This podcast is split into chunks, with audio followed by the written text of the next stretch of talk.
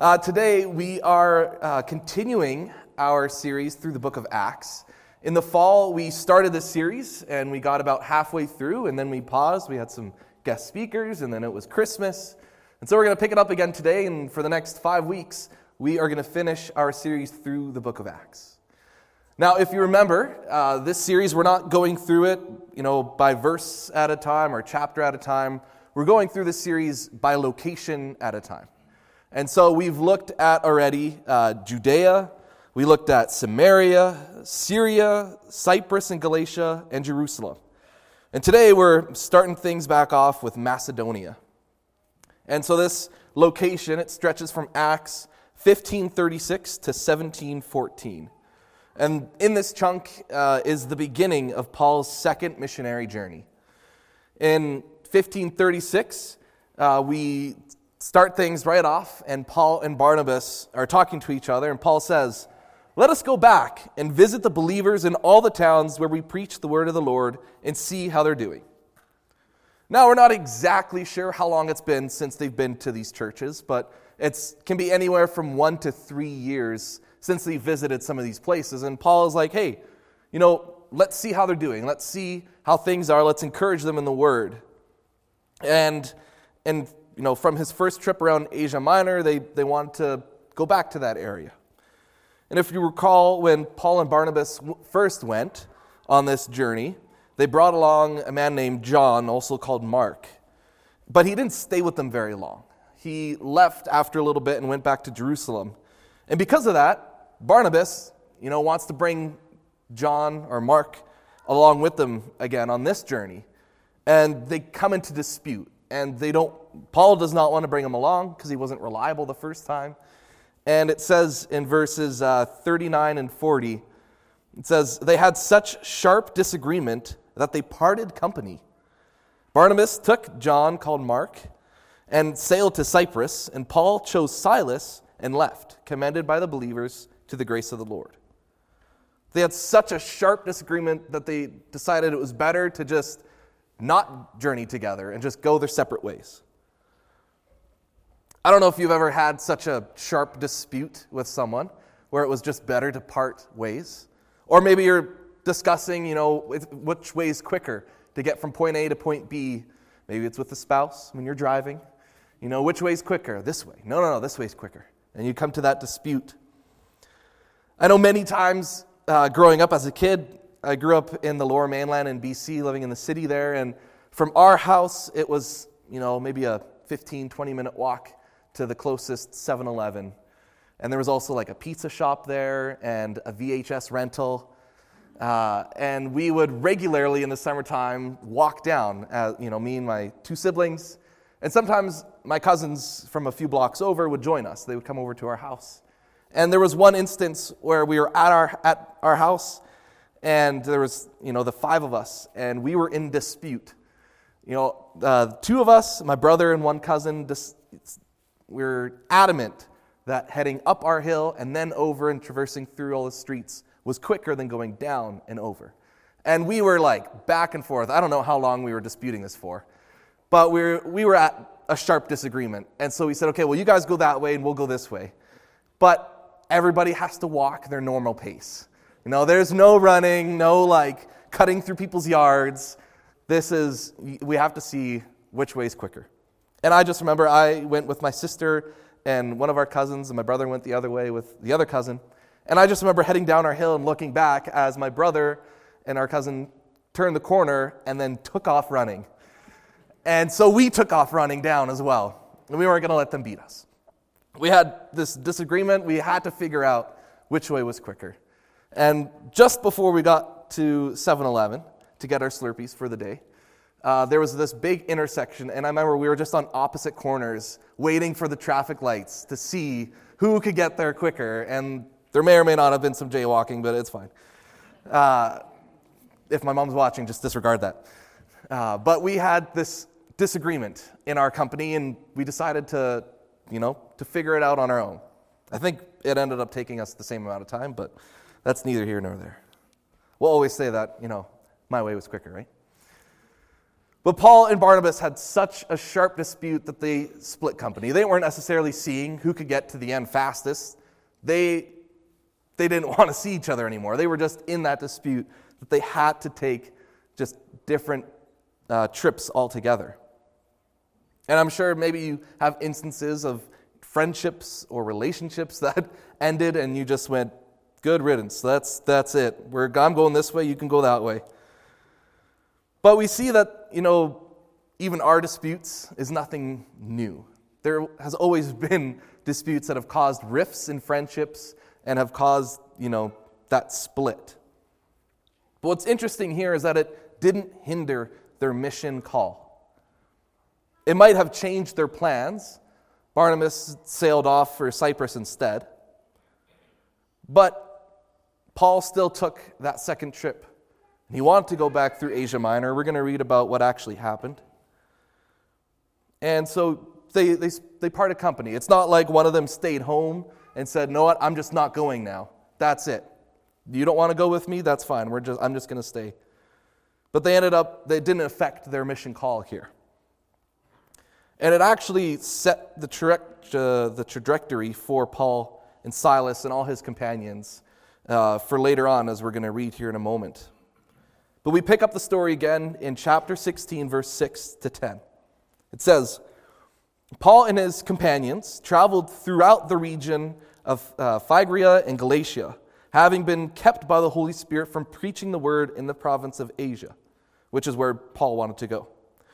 When they came to the border of Mysia, they tried to enter Bithynia, but the Spirit of Jesus would not allow them to. So they passed by and went down to Troas. During the night, Paul had a vision of a man of Macedonia standing and begging him, Come over to Macedonia and help us.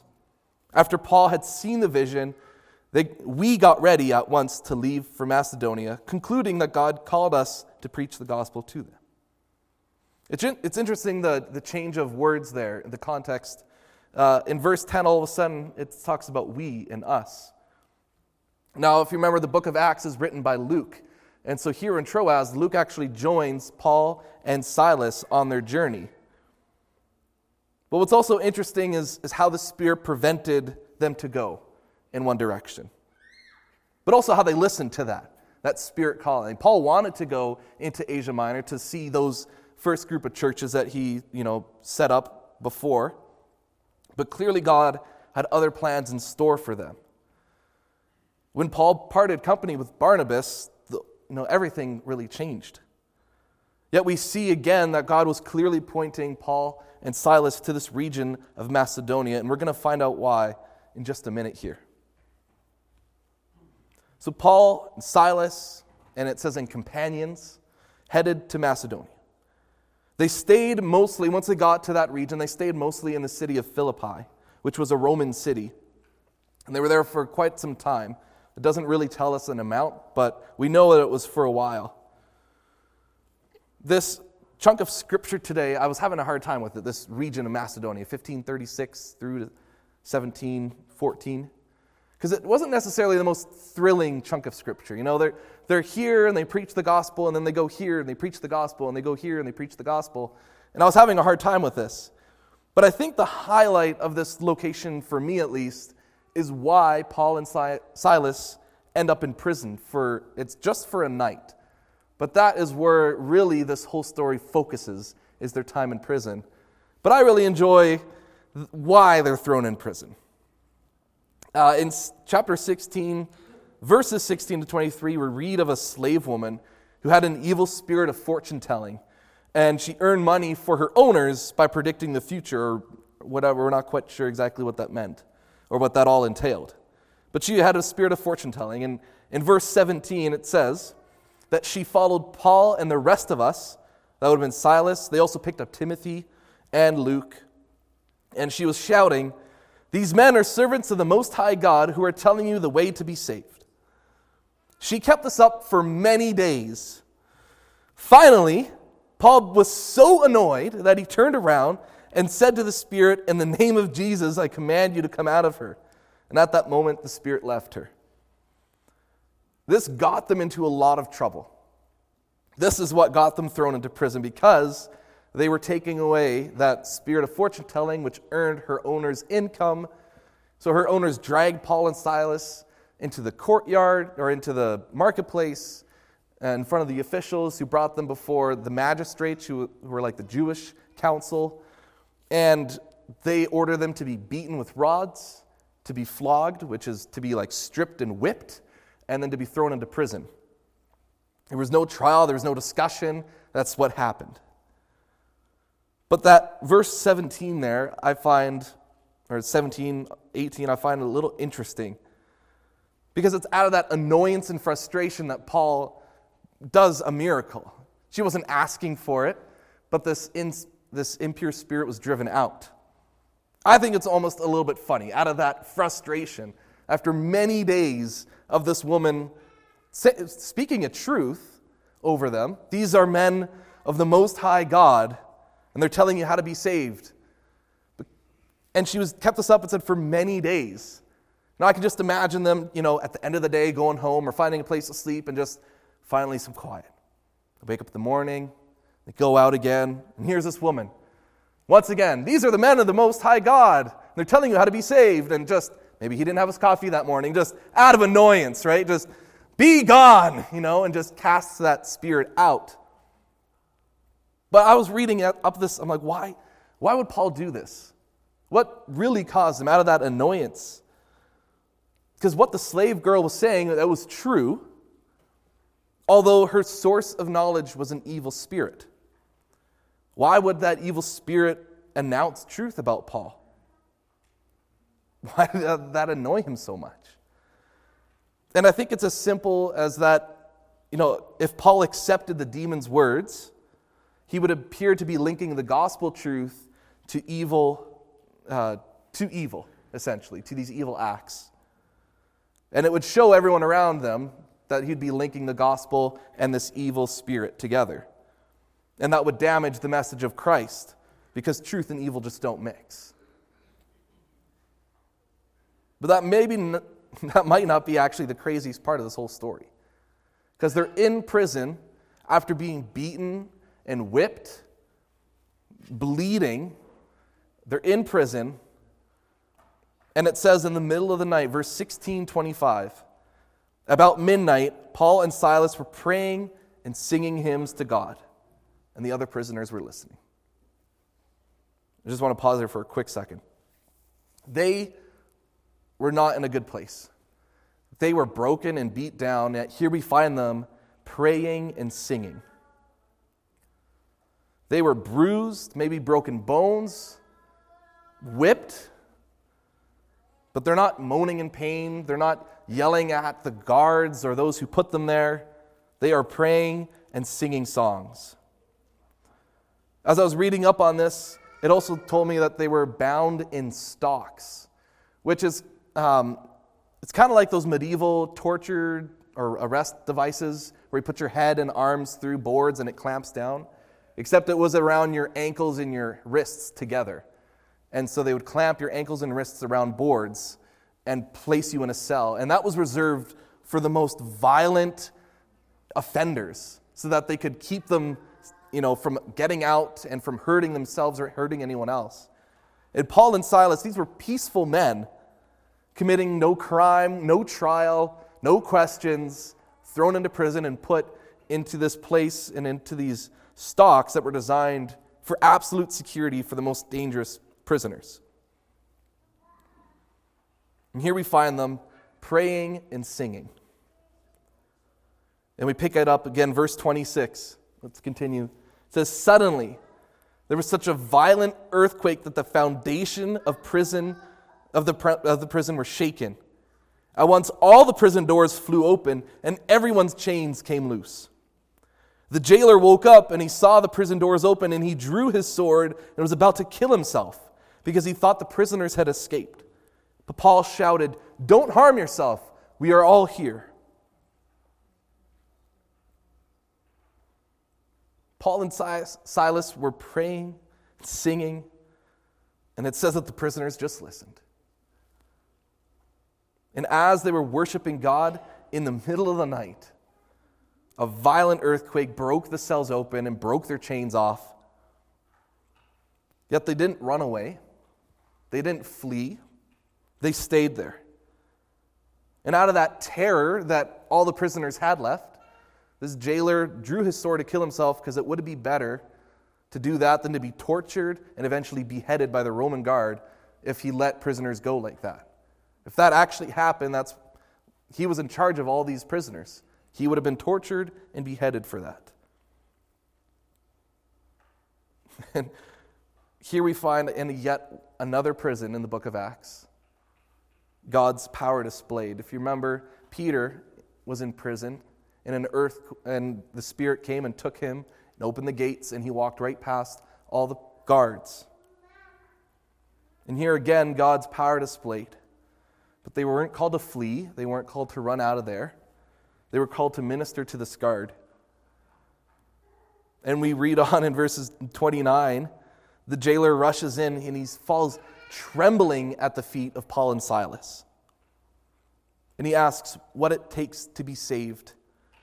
And Paul responds, Believe in the Lord Jesus, and you will be saved. The story keeps going, and, and the jailer takes Paul and Silas into his house, and his whole household hears the gospel message. His whole household believes and is saved, and they are all baptized before morning light. And in the morning, these this council members, these magistrates, decide to let Paul and Silas go. And when they do that, they find out that they're Roman citizens and that they have committed a serious crime, the magistrates. Because as Roman citizens, they, it was illegal for them to be whipped, and it was illegal for them to have no trial, both of which happened to them. And so quickly they want to put this under the, you know, sweep this under the rug and get them out of here, get them out of the city. And so they escort them personally out of the prison. And Paul and Silas then head to, to Lydia's house, who was another believer, and then from there they, they leave the city and they go on. And that's the last we heard here of this this Roman guard, this jailer, who we have no name for.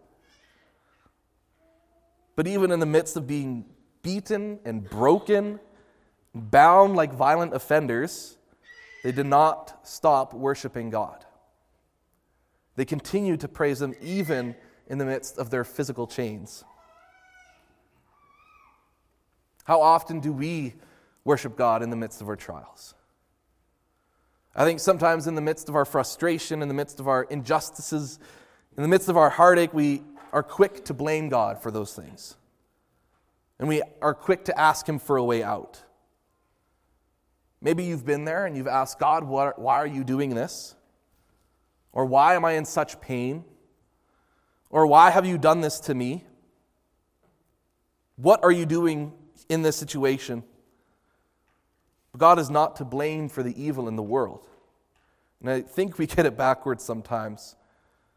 When bad things happen, we're quick to say these things, we're quick to blame God. Why would God let that happen?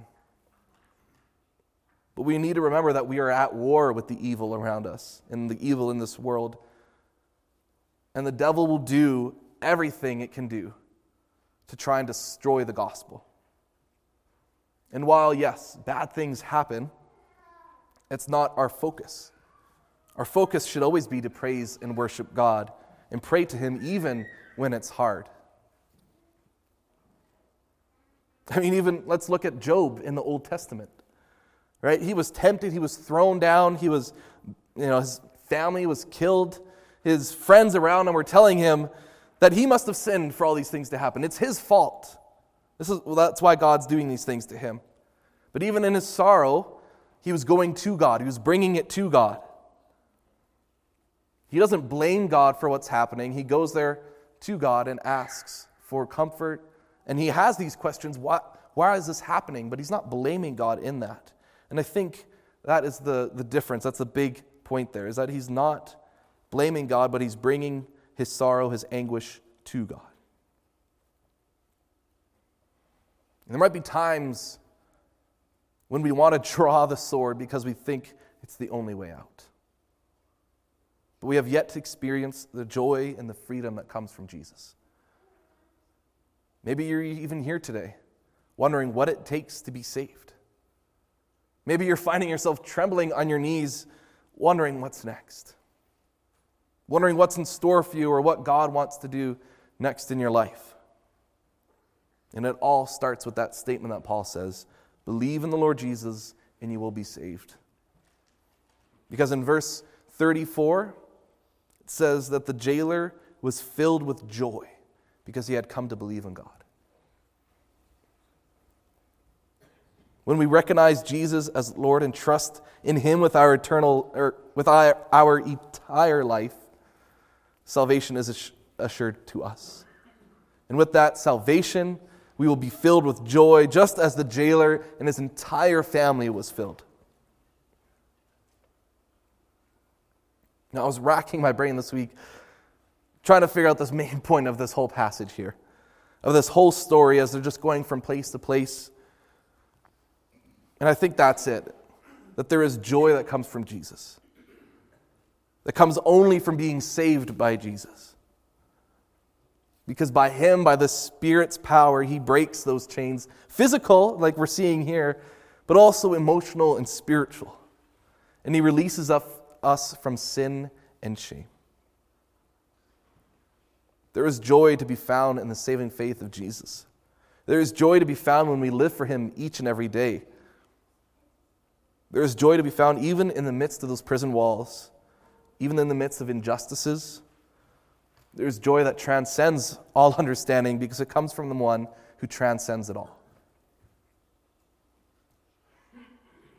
Maybe you're like those prisoners on the sidelines today just listening. Maybe you're the jailer today asking what it takes to be saved.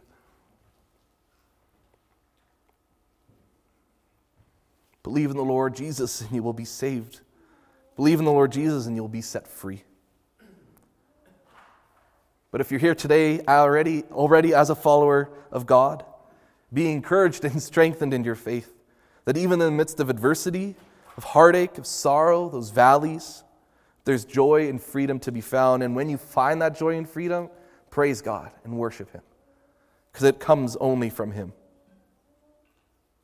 You might be beaten or broke down. It might have been a hard week. Maybe you're getting over a sickness like myself. God's power is there and it's ready to be displayed.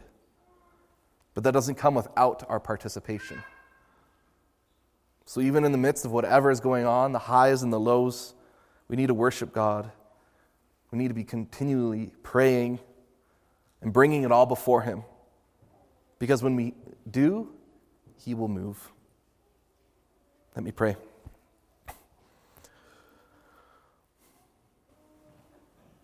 Lord Jesus, I'm just coming to you today. We're coming to you today. Some of us on trembling knees. Some of us in our sickness. Some of us in our struggles. Some of us in joy on mountaintops, praising you for what you have already done. God, we continue to pray that you will break every chain. God, we continue to pray that you will move. And God, my uh, encouragement, my uh, takeaway from this passage here, from this location, is, is to always be praying and worshiping you. And that can be a really hard thing to do sometimes. When we're beaten and broke down, when we feel held captive by the sin and shame around us, God, I pray that your truths will continue to break through, that we will continue to pray that we will continue to worship and sing songs to you, knowing that you will move. God, because God, you do move. So we pray for that today. I pray a blessing over all those that are here this morning, and watching online. God, that you will continue to move in our lives. That you will continue to heal the sick as you are already doing. That you will continue to, to mend those broken relationships.